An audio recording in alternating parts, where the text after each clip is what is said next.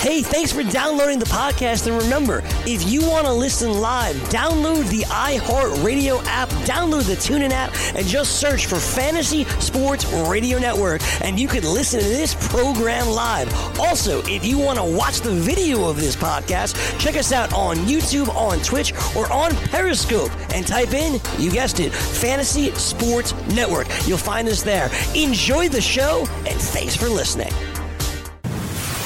You're listening to the Fantasy Sports Radio Network.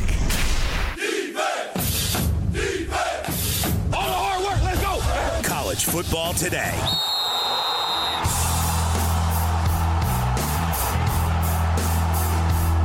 Back on college football today. 12 o'clock games are just underway. We'll keep you updated for the next hour. We were talking about Iowa Northwestern. Very intriguing battle. Northwestern pushed Notre Dame to the limit last week. Couldn't get the victory, couldn't get the cover. They were catching nine and a half, lost by 10. Now they play a team in Iowa that they defeated last year, Rich, in overtime. And two years ago, did get the victory in Iowa City. It's a very tricky line. I'm going to go with Iowa here. I don't. It's not one of my best bets, Yeah. but I do like the Hawkeyes.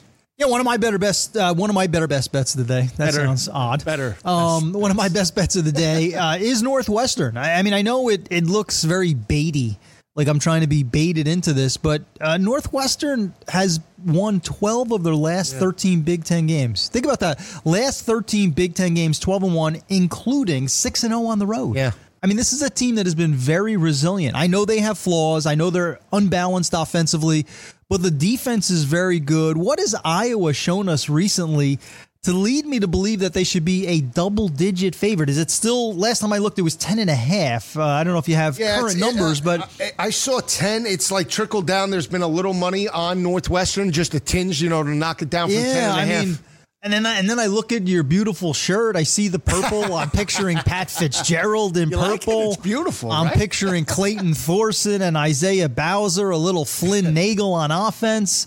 I, I I can't see where there's a 10 point separation. When I looked, let me see, what did I have? Uh, You know what I had this line on Sunday before the lines came out? you had it four. I had it four and a half. Yeah, see? I, I thought I'm this was a four and a mind. half I'm, in- I'm into your mind. I mean, do you think this is? A, do you think there's a 10 and a half point gap between Northwestern and Iowa? Listen, it's freezing in Iowa. Right. Okay. This morning it was 10 degrees in Iowa.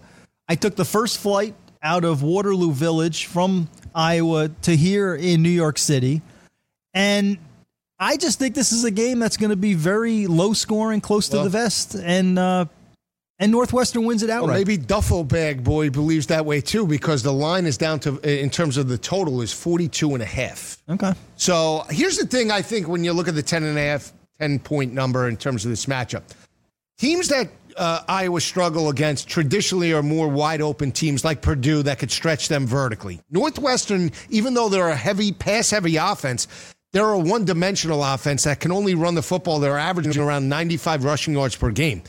They're getting better slowly, but they're not going to be able to get into short third down situations unless they attack them over the top on each and every down. And I think that's where it favors Iowa. Went, I, I looked at this and I was curious because Florida State's ranked 125th uh, out of 129 teams in terms of rushing offense. You know who's in that last five group in terms of five teams? Last five in FBS in terms of rushing. Got to be Northwestern. Northwestern, Yeah. Stanford, Washington State, San Jose State, Florida State. Wow. That's the bottom. Now, Washington State, we know why because they they chuck it 55, 60, you know, times a game. Yeah. And they're only averaging 73 Yeah, yards. Cam Any- Akers is on Florida State. Bryce Love is on Stanford. I, so am just saying. So Northwestern, 95 yards per game. Last year with Justin Jackson, they were up in the area of about 150. Let me ask you this: in terms of Iowa, the offense, Nate Stanley's he's had good weeks, Yeah. he's had bad weeks. Utilizes the tight ends very well. Running game has been so-so this year. You look at that Northwestern defense, Yeah. which has been pretty solid. Where do the yards and the points come from for Iowa, especially if weather is is a factor? I listen. I think this is a three or four point game. Could be in the favor of Iowa, but I think I think this is like a twenty-three to twenty type of a ball game. It wouldn't if you're going to give me, we we had uh, for our purposes for the show, we had ten and a half. To me, that's that's a number that's bloated. Yeah, yes, I, I'll take Iowa. Not one of my best picks. I, and Iowa laid this number, if I'm not mistaken, two years ago in Iowa City. I picked Iowa on the show. I remember it vividly. Northwestern did strike the uh, the outright win in Iowa City in that matchup. So they are traditionally play Iowa very tough, and this game did go into overtime, and they did prevail in that matchup by seven points now go on the road. It's going to be very intriguing. Could they be tired after the win over uh, by Notre Dame, the loss uh, last week in well, Evanston, an emotional aspect? That could be the only attribute. Let me throw out one more number for people wondering who to pick in this game. Uh, 3.30 game today. Northwestern has not lost on the road this year. Yeah. So it's it's you know they they've, they've won six straight Big Ten road games and they're 3 and 0 this year on the road. Every one of their games this season decided by 14 points or less. They tend to play close games. Doesn't matter if it's Notre Dame 10 or if it's Akron by a couple. They play close games. That, right. that's what Northwestern does. So if you're going to give me 10 plus in a game that would bring them a step closer, keep this in mind also. Northwestern two wins away from locking down the Big Ten West, which very few people expected. Now, the next two games are considerably easier. This is the toughest game they have left, but win this game, they're almost assured of playing in the Big Ten. Yeah, we'll see game. how it plays out. It's three thirty, I believe it is the Fox game, front and center stage. So check that out. We'll keep you updated on the scores throughout the day. Here's a line you talk about Northwestern and Iowa being a fishy line. Utah three, three and a half over Oregon. Oregon's won four of the last five in the series by 17.7 points per game. Uh, no Tyler Huntley at quarterback, no Zach Moss. Tell me how Utah's favored by three points in this ballgame. Well, you know, prior to my, my pick was Utah. I like Utah yeah. over Oregon in this game, particularly Audible? at home. No, I'm not gonna. I, I, I have no problem audibling. I, I don't at any point at any time. If I get if I get new information at the right. line of scrimmage, I'm changing plays. Okay. But not here. You know, Utah is one of those programs that is very resilient because of that staff that they have with Kyle Whittingham. The defense travels well, uh, very well. This is a program that wins based on defense in the running game. Now, initially, I loved Utah because I expected Zach Moss to take some of the heat off of Jason Shelley, who was replacing Huntley. Now, losing Huntley hurts. Losing Moss is devastating. So, I mean, this is going to be difficult. It's going to come down to the defense. They're going to have to shut down Justin Herbert. I think that's what happens at home. They need to bounce back after last week's debacle. Utah does.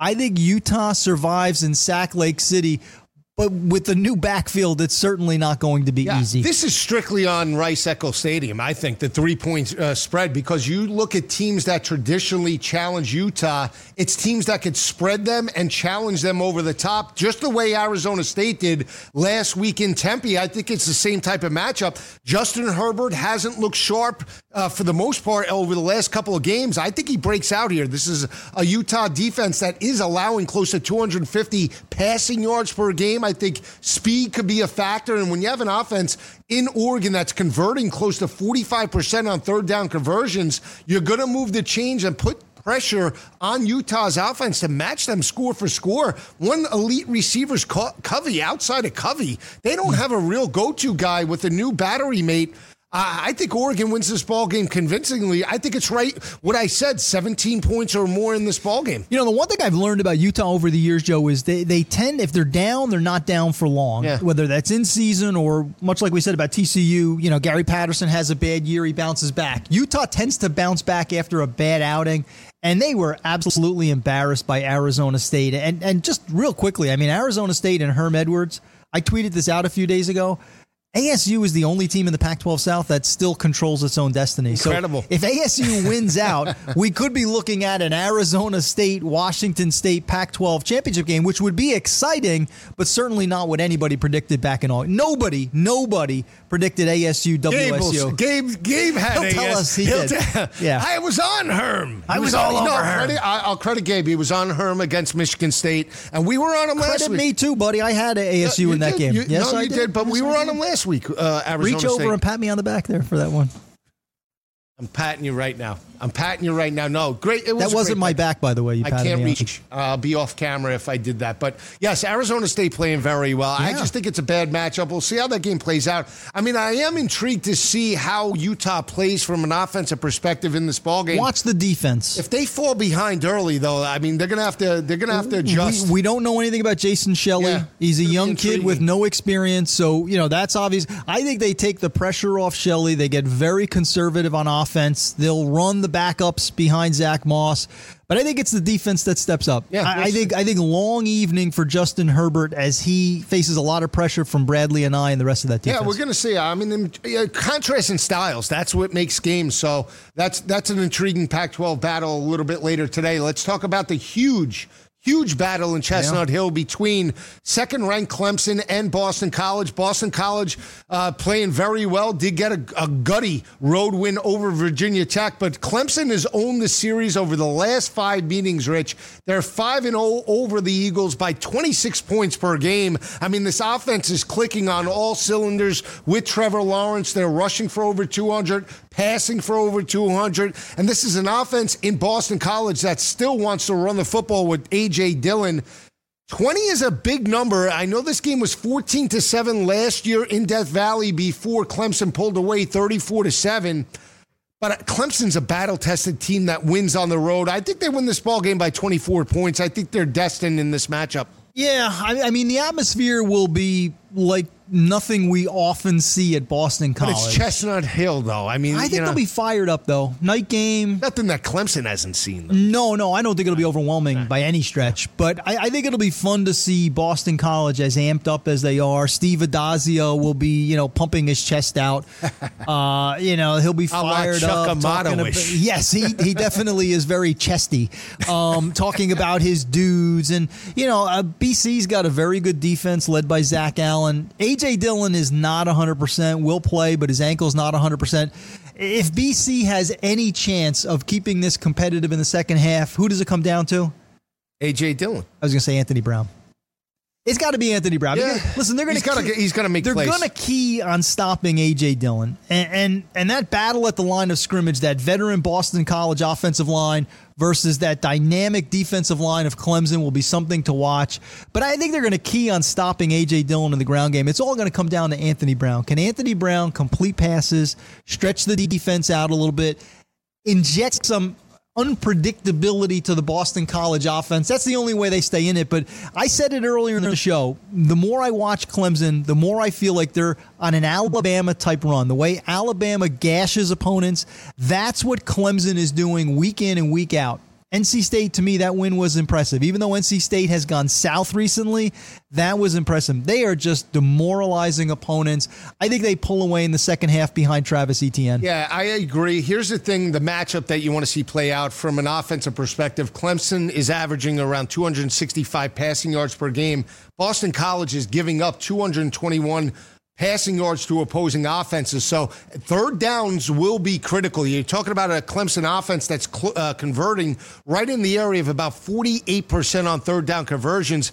And, the, and conversely, their offense still only averaging around 36 to 37%. So to your point, Anthony Brown's going to have to make some plays with the passing game because when you look at Clemson, statistically, each and every year, they're in the top five of third down defense. They're allowing only uh, opposing offenses to convert 27% of the time and only giving up 178 passing yards per game. So if they could shut down A.J. Dillon, force third down and long situations, A.J. Brown better make plays over the top. And that is the advantage for Clemson and Brent Venables in that matchup. Joe, we talk about November surprises, which always happen. This is a weekend that's a little sleepy. We don't have that Yeah. Alabama LSU caliber game uh, on the schedule.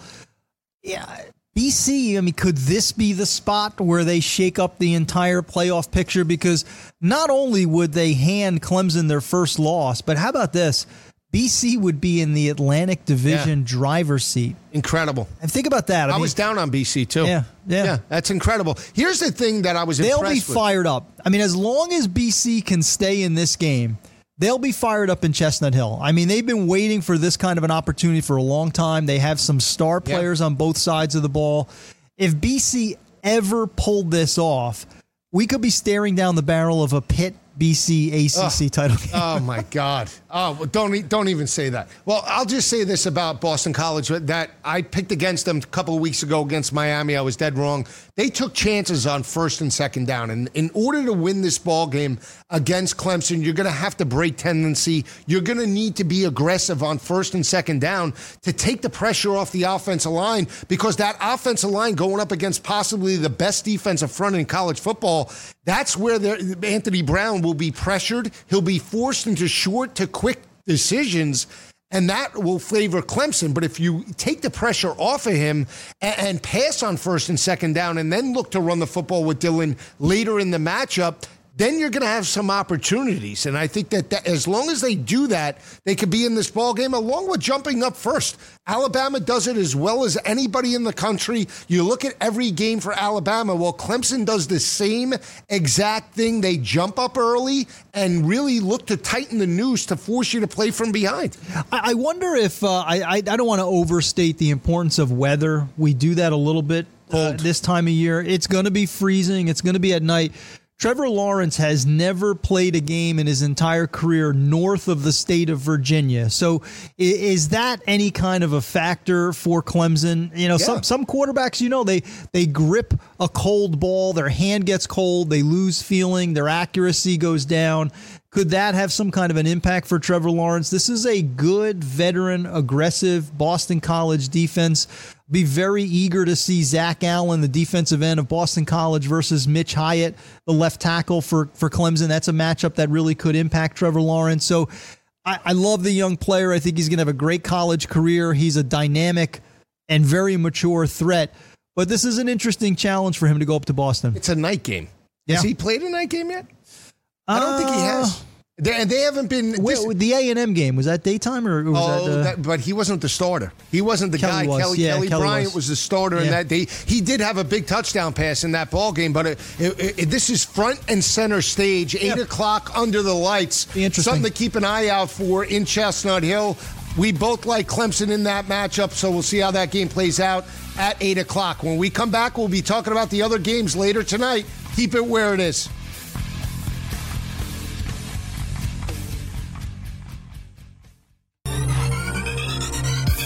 Did you know that you can listen to this show live on the award winning Fantasy Sports Radio Network?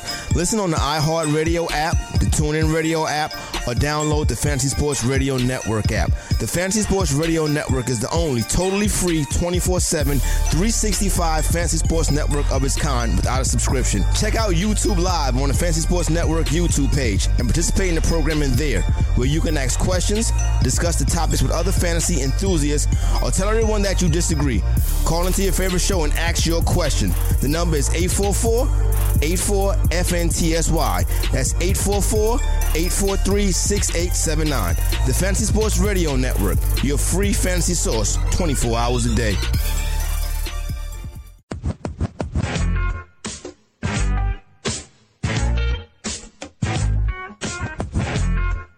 Back on college football today, Joe Lisi, Rich Cirminiello, and our cohort, Gabe Morency, live in Piscataway, Michigan, Rutgers.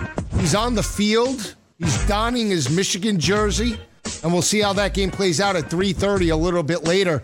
Huge battle in the ACC. We talked about it. It's Pitt. It's Virginia Tech. Intriguing battle. Pitt did lose this matchup last year in Blacksburg, Rich by three points. They had an opportunity, I believe, to knock off Virginia Tech in the upset, couldn't get it done. Pitt is streaking right now, and Virginia Tech coming off a very disappointing loss to Boston College last week.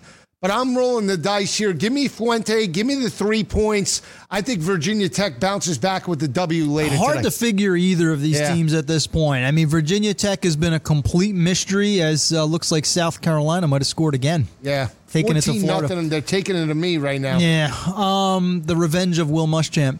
Um, yeah, Pittsburgh. I mean, Pittsburgh's got momentum. Pittsburgh has something to play for. Pittsburgh is at home. They have Darrin Hall running the ball well. Defense, they're up and down. I mean, I can't figure out that Pitt defense for Pat Narduzzi, which has been a big disappointment. I expected more out of that Panther D for years under Narduzzi, but with an opportunity to, to uh, step closer to an ACC coastal title and what that would mean to the program and the coach, I'm going to take Pittsburgh despite the fact that Virginia Tech has played better on the road than they have in Blacksburg this year. Yeah, they're going to have to run the football. We'll see. I mean, that's been the weakness of Virginia Tech this year. They're allowing close to around 180 rushing yards per game against opposing offenses. So we'll see how that plays out. When you look at Pittsburgh, a run heavy offense that's averaging 230 yards on the ground, also passing for 177 through the air. And when you look at the the other matchup for Virginia Tech and their quarterback Willis, uh, Pittsburgh secondary is giving up close to 250 per game in terms of the secondary. So Virginia Tech does strike early and often. That could be the recipe to get Pitt out of their comfort zone and win that matchup. Again, I'll I'll roll the dice. I'll take Fuente as an underdog in that battle. The other matchup that I really like is Iowa State and Baylor. Now, Iowa State won this matchup last year in Waco by 10 points, but Baylor's won 3 of the last 4 in the series by 14 points per game. Charlie Brewer came off the bench last week, completed four of eight passes, 56 yards, two touchdowns, and led the victory over Oklahoma State. I really like the way Baylor's playing. They have an opportunity today to become bowl eligible. They're catching 17 points. I know they haven't played well on the road, but give me the points with Baylor. I think they're in this game from start to finish. Yeah, I, my my main concern here, Joe, I talked about earlier, which is weather. Yeah. Uh, Baylor, obviously in Texas, Waco, Texas, used to a very different climate. That offense, which is predicated on speed and motion and creating space against defenses, uh, is going to have a hard time against the best defense in the Big 12. Uh, the headline for me is what Iowa State has been able to do and continues to do under Matt Campbell. Uh, you know, th- this this will be the segment of the show when we we pat Matt Campbell on the back, which we do every week, because he is doing a remarkable job for Iowa State. They have injected new talent, new energy into the offense with Brock Purdy. They run the ball with David Montgomery. Baylor will struggle to stop David Montgomery today, and that defense of Iowa State tops in the Big 12 right now. I'm going to say it. I, I think Iowa State wins the rest of their games, and, and appears in the Big 12 title game. I, I think it Did begins. They beat Oklahoma. It, uh, they lost to Oklahoma. Can they? Can they? Uh, I don't think so. They lost by 10, 37 to 27. That was in Ames, though. That Neutral was in field. Ames. Yeah, I, I think Oklahoma. I, I can see an Oklahoma Iowa State game because Iowa State gets Texas next week. They have Baylor today. I think it'll be closer than the line. Iowa State is typically a team that's better as an underdog than as a favorite. I think they beat Baylor. 17 is a heck of a high number, though. Baylor's Yeah. playing with confidence, Yeah, too. and Iowa State to me is a better underdog than they are Yes, favorite. exactly. Even though they got the victory over West Virginia, I get that. I understand they've beaten some quality opponents. I just don't think they're there just yet. Again, they're going to have to run the football against Baylor. I mean, Baylor's allowing close to 190 rushing yards per game. David Montgomery in that offense is only averaging around 129 yards on the ground per game heading into this matchup. One of the worst uh, rushing offenses in, in the lower half of FBS. But credit, I mean, Brock Purdy, Hakeem Butler, and Matt Campbell finds ways to get his playmakers on one on one opportunities. To me, that's the difference. Again, I think Iowa State does win, but I think Baylor's in this game from start to finish. They're fighting for bowl eligibility. And, and credit Matt Rhule, because I think they're the Iowa State of, of this year, because I was on Iowa State last year, but they're starting to buy into the system. Big win last week against Yeah. Oklahoma State. I mean, that, that could have been the pivot point, the crossroads for the season. If they're going to make it into the postseason, which would mean so much to Baylor and Matt Rhule, I think that changed on that comeback win over Oklahoma State. They battled, they battled to the end. Charlie Brewer's done a nice job. He's got good skill position talent. The addition of former Tennessee running back Jalen Hurd now catching passes for Baylor. That's a team on the uh, on the on the ups. But uh, Iowa State, you know, Matt Campbell. I'll say it one more time. Uh, somebody's going to potentially scoop that coach up. I I think a major program, if he's appearing in a Big 12 title game at Iowa State, when a lot of folks thought that Iowa State would be down this season, he, he's looking at a major promotion. Not sure what opening will be there, but that's a coach that can really uh, take it to the next level. And, and the one thing about Matt Campbell that he does better than any other coach is the offensive line play. Did it at Toledo. He he's doing it at Iowa State. When he took over that that team two years ago, they were allowing close to 40 sacks per game. You know, uh, per year. And he got it down to around 19 last year. This year, they're protecting Brock Purdy. I mean, a true freshman quarterback that comes in and he's progressed in the system. And that's why he's making his reads and progressions because he has time to throw the football. So without a running game, He's their third quarterback this Yeah. year. Think about that. It was Kyle Kemp. It was Zeb, Zeb Noland. Nolan. Now you're down to the true freshman Yeah. Brock Purdy. And then I'll throw this out there too. The entire staff at Iowa State. If I asked you to name, or if I asked the average fan to name two Iowa State defensive players, I don't think they could do it. I don't think they could even name two defensive players, and they lead the Big 12 in defense. Now, I know things are all are relative. Big 12 defenses are not traditionally stingy, but the the uptick in offense, and you mentioned Hakeem Butler's been fantastic, Mm-hmm. the big wide uh, big wide receiver on the outside. The uptick on offense, the play of the defense, they could go a long Yeah. way in the Big they 12. play that type of defense where they force you to work down the field. They force you to beat yourselves. And as long as you can do that, they don't give up a lot of big plays over the top. And that's why they're in each and every ball game and match up against the Oklahomas, against the Oklahoma States, because they're not giving up those big plays where you see a wide receiver just all of a sudden, you know, 60 yards, nobody around them.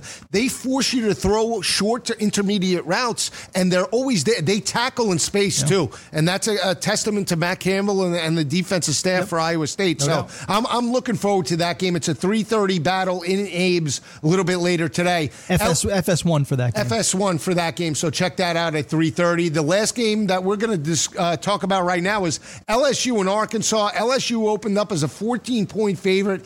It's down to 11 and a half, 12 in this ball game. Is there a hangover after that loss to Alabama? I mean, they got blown out. They got shut down. Ego was shut up last week in Death Valley. I think there could be a little bit of a letdown, Yeah. even though they're seventh in the nation. I like Arkansas here to keep this game close. Yeah, I'm I'm I'm thinking of the audible at this point because uh, you know I'm I'm I'm logged in at LSU, but the more I think about it, uh, the spot really does favor Arkansas in this game because you know Razorbacks coming off a bye, and byes are traditionally important Yeah. for first year coaches this time of year. Not only are the kids getting healthy, but it's an extra week for the staff to work with the players that they inherited. So this is really a, ch- a chance to evolve for Arkansas, which has been playing gradually better. You know, Ty Storey was injured, the quarterback earlier this year. Now he has a chance to get healthy.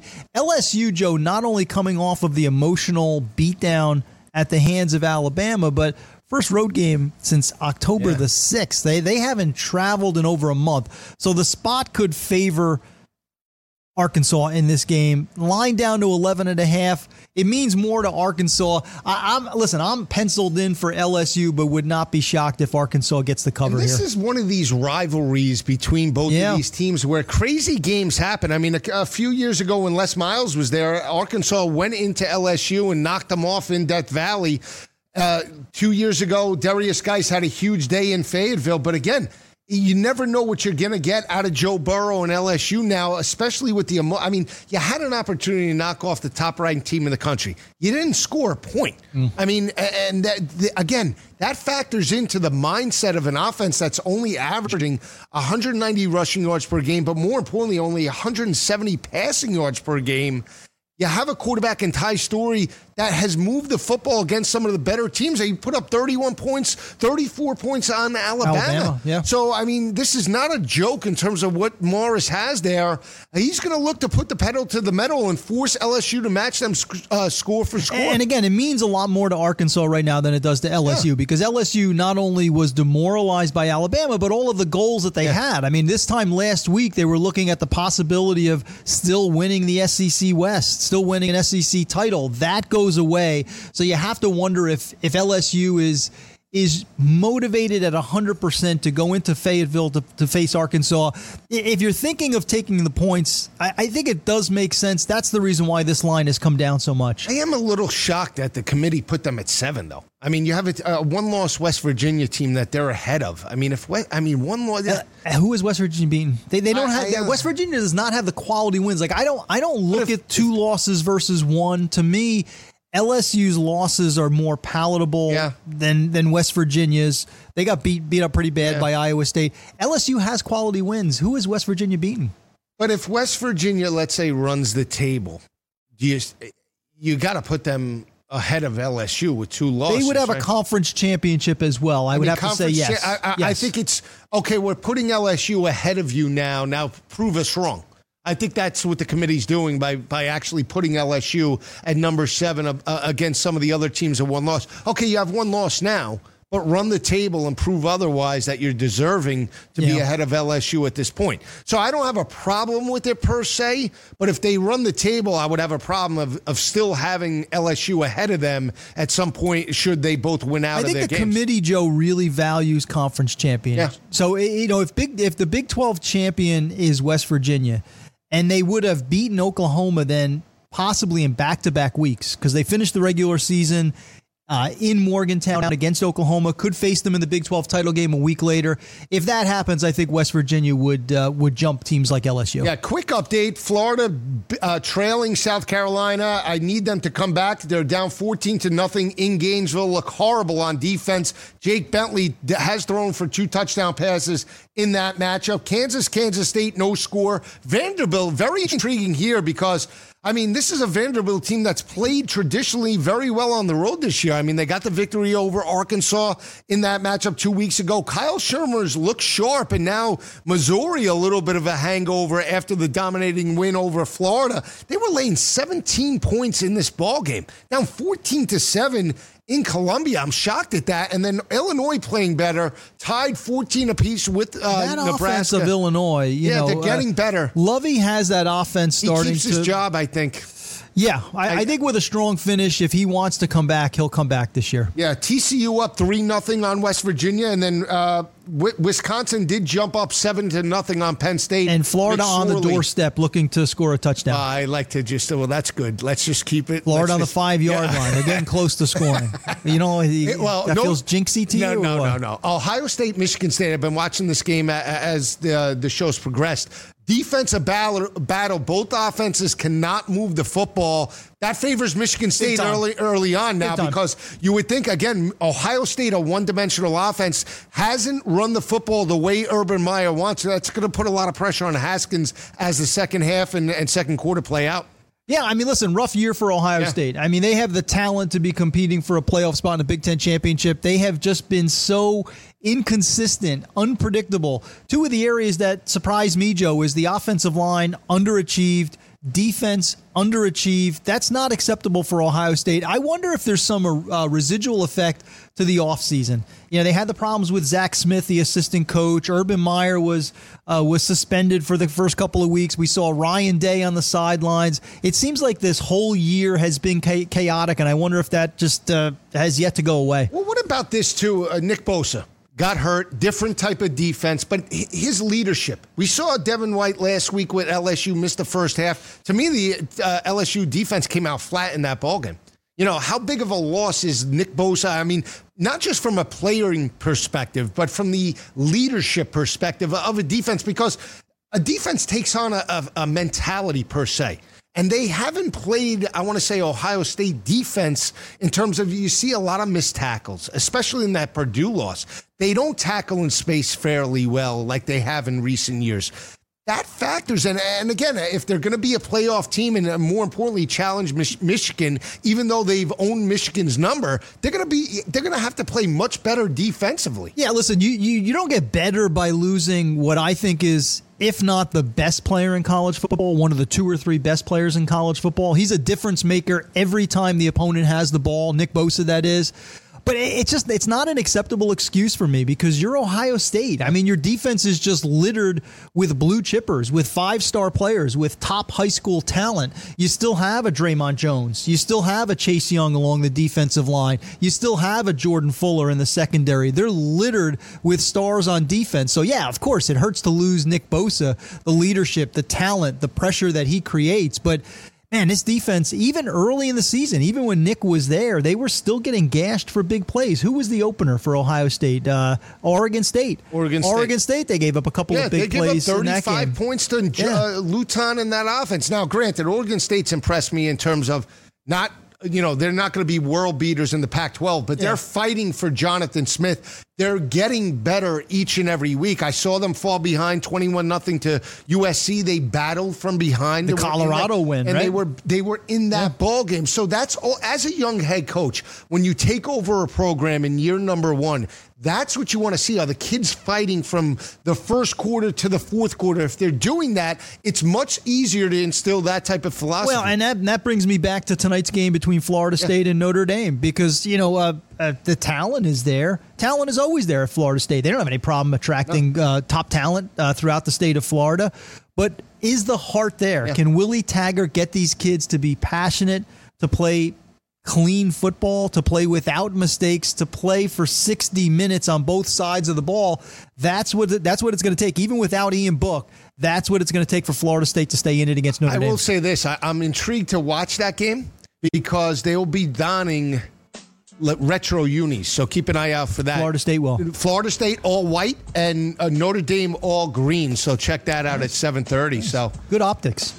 Very great optics. When we come back, it's best bet time. Keep it where it is. Joe Lisi, Rich Cirminiello taking you the rest of the way right here from Studio 34.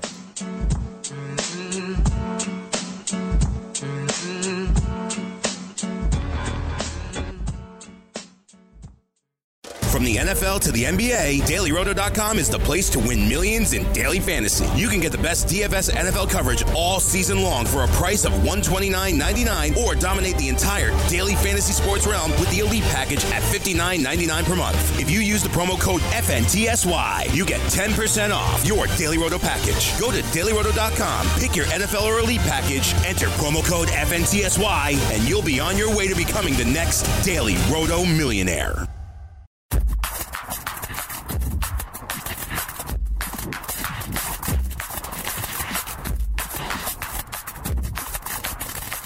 On college football today, it's that time, best pick time. I already gave out my 12 o'clock best bets, but if you want in game, we were both on Wisconsin. I'm on the Gators, even though they're down 14 to nothing. I think they'll bounce back. And Michigan State, no score with Ohio State a little bit later in the second quarter. I like Mississippi State here with the 23 points. I think Alabama wins, but Nick Fitzgerald finds a way to keep this game close. Give me the 16 and a half with Baylor. Think they're in striking distance every step of the way. I'm taking Florida State with the points. I don't care that Ian Book isn't playing. I like them with Ian Book playing. Florida State and James Blackman. I like them later today. They lose by 10 points or less to Notre Dame. Give me the Hurricanes. Upset City. They don't need the three and a half points. Miami dominates that matchup against Georgia Tech. They've won four of the last five over the, the uh, Yellow Jackets, including last year, 25 to 24.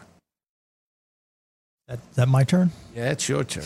Yeah, my, I feel good about my best bets today. Um, we're off to a good start with Wisconsin. I think that's uh, 7 7. We're getting uh, north of a touchdown. I think for our purposes for the show, we were getting eight points. Uh, so I like Wisconsin. I'm against Joe, uh, which usually doesn't bode well for me. Joe usually beats me when we're head to head, but I like Ohio State. I, I think the talent in the end uh, will prove to be too much for Michigan State, which is banged up and, and facing a lot of attrition, particularly on offense. Uh, Ohio State has won six straight in East Lansing. I think they make it seven in a row today. Those are my only 12 o'clockers. Okay, uh, the rest of the day, guys, I think I have a preponderance of winners here. Auburn over Georgia, rivalry game. Auburn getting more than two touchdowns. Georgia wrapped up the SEC East last week, and I think this really matters to Auburn. It's been a tough season.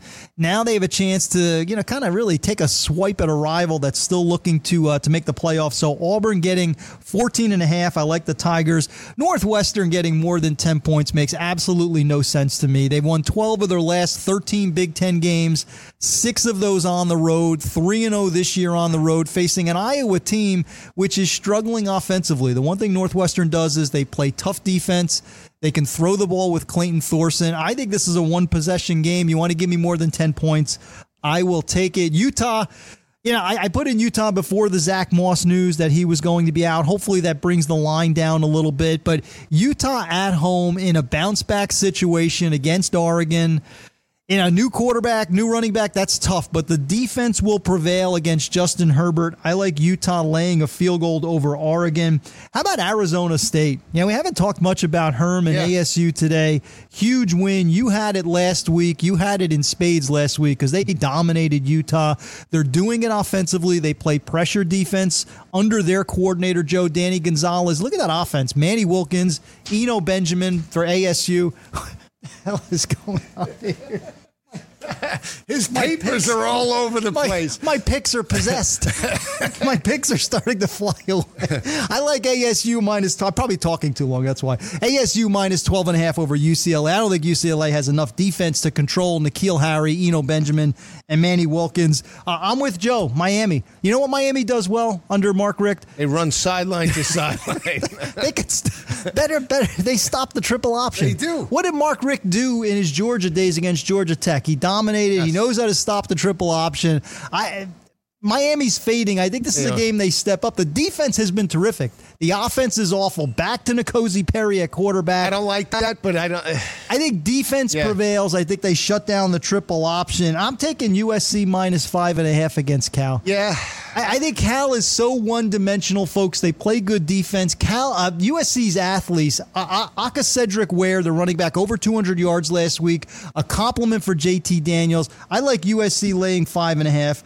And uh, that's it. My picks are possessed, which I means feel like uh, you had hundred picks. I'm going to call you Gabe 2.0. I don't. I don't feel like you were rattling off for an hour. It's there. Gabe- I Gabe. Morency, the I- I- sequel. I'll, I'll just say this quickly about Miami because we'll get into that ball game.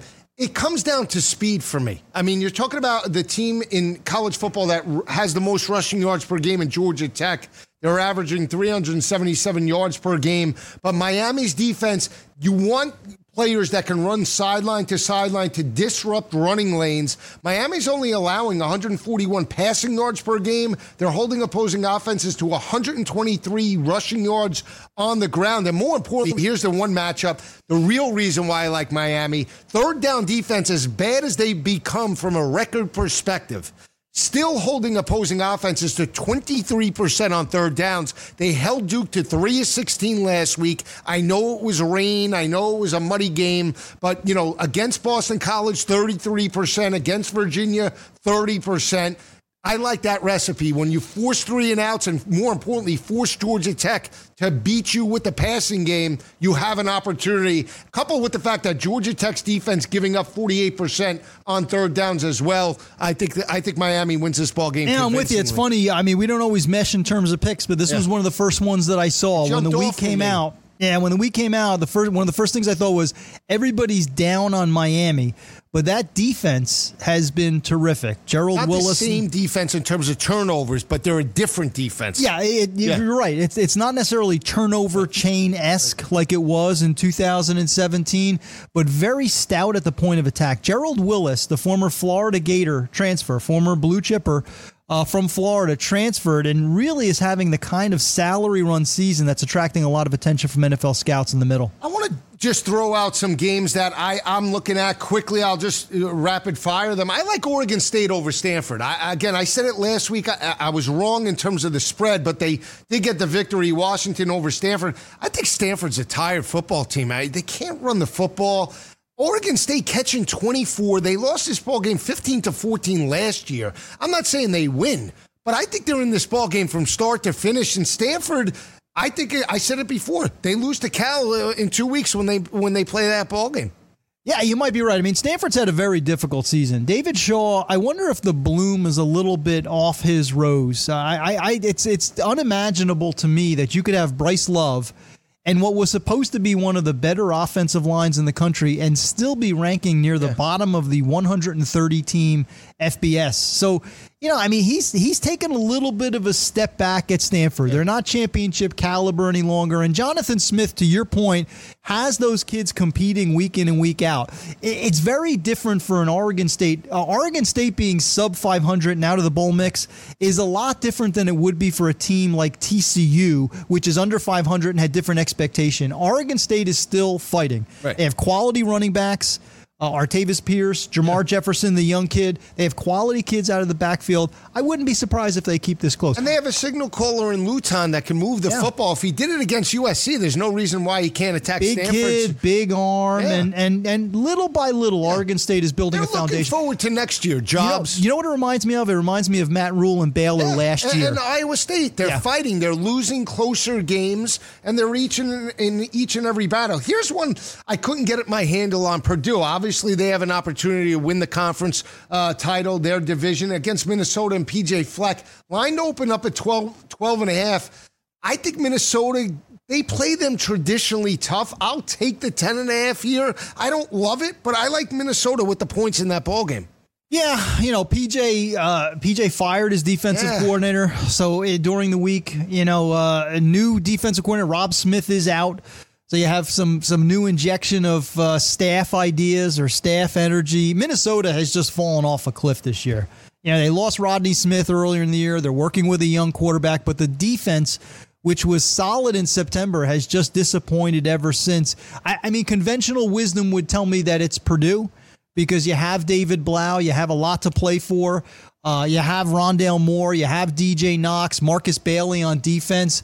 Better team, but going on the road, I wonder if they can cover that many Yeah. points. It's a lot of points for Purdue to give up away from home. Yeah, we'll see. I mean, uh, granted, he's doing a fantastic job. After Yeah. they lost three straight, uh, they're focused. They're playing as well as anybody, and that was a gutty win over Second Iowa. straight year. I Yeah. thought he did a good job in his Yeah, debut at Purdue as well. He did. Kentucky, Tennessee's an intriguing battle. Kentucky five, five and a half point favorites. I'm taking the points with Tennessee. They again, I was on them a couple of weeks ago. Guarantano slowly moving the football through the air, and that's why I like Tennessee. One-dimensional offense in Kentucky on the road, in Tennessee. Yeah. Well, like they're into this game. They know Kentucky. They can't lose to Kentucky again, back to back years. Well, they they need it for bowl eligibility. Yeah. This is a four and five team. You're, this is going to surprise you. And like I, I- Kentucky? I, do like Kentucky. I don't like the game really. I would take the reason, and, and you're probably, we're probably on the same page, Joe. The reason why I don't like the game is because of the spot on the schedule. It's the week after Georgia. You're fired up at home. Now you have to go on the road to Tennessee. I, I just think this is a different Kentucky team. I, I think they're so good defensively and they run the ball so well.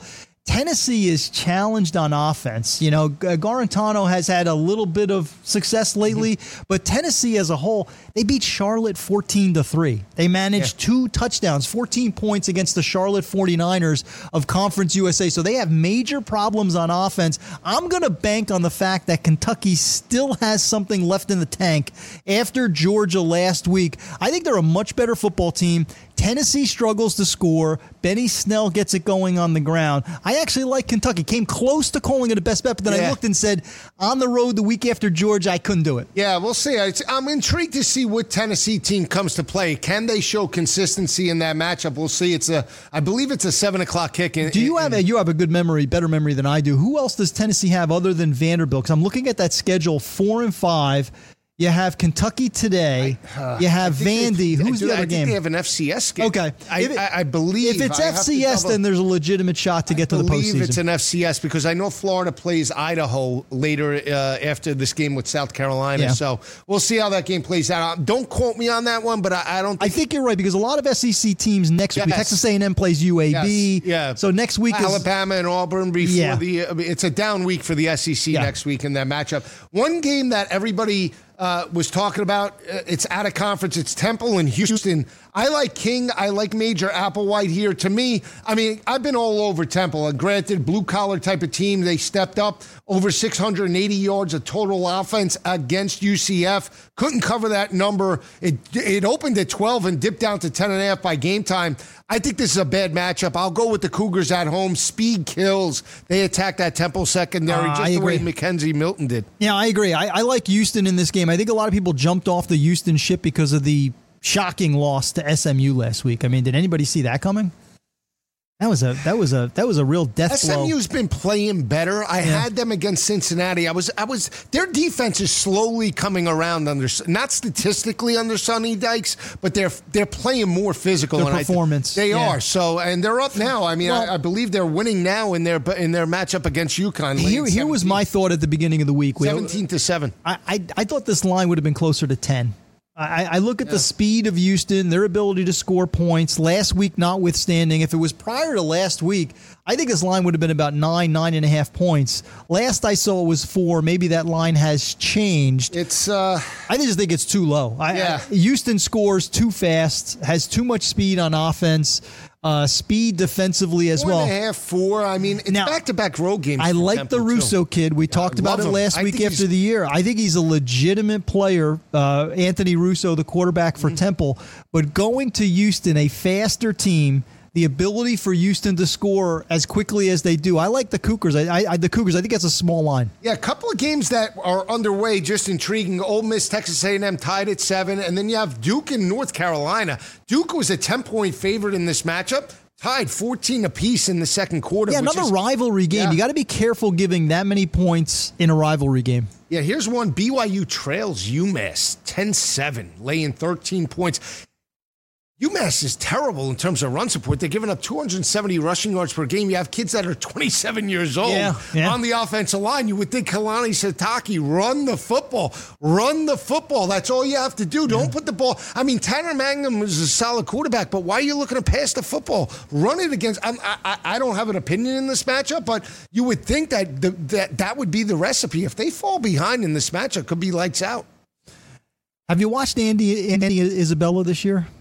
Sm- uh, On and off. wide receiver from UMass. He's, he's, he's got- been he's- fantastic. I know he's putting up Yeah. huge statistics. Huge. I, Mark Whipple has had a tough year at UMass, but but offensively, when the quarterbacks are healthy, when Andrew Ford is healthy, with Andy Isabella on the outside, that's an offense that can surprise people. So it's interesting that they're off to a fast start. And Sitake's got to win. I'm not saying he's on the hot seat. I'm not going to go that far, but this is his second disappointing season in a row at BYU, which is uh, just not acceptable in Provo. A couple of updates. Uh, Indiana 7 6 over Maryland. So that uh, tight game, Maryland two field goals. Couldn't convert inside the red zone. And then TCU defense all of a sudden Hanging around. stuff- hanging around three up against West Virginia, which is intriguing because, you know, uh, Kyler Murray torched that defense. They.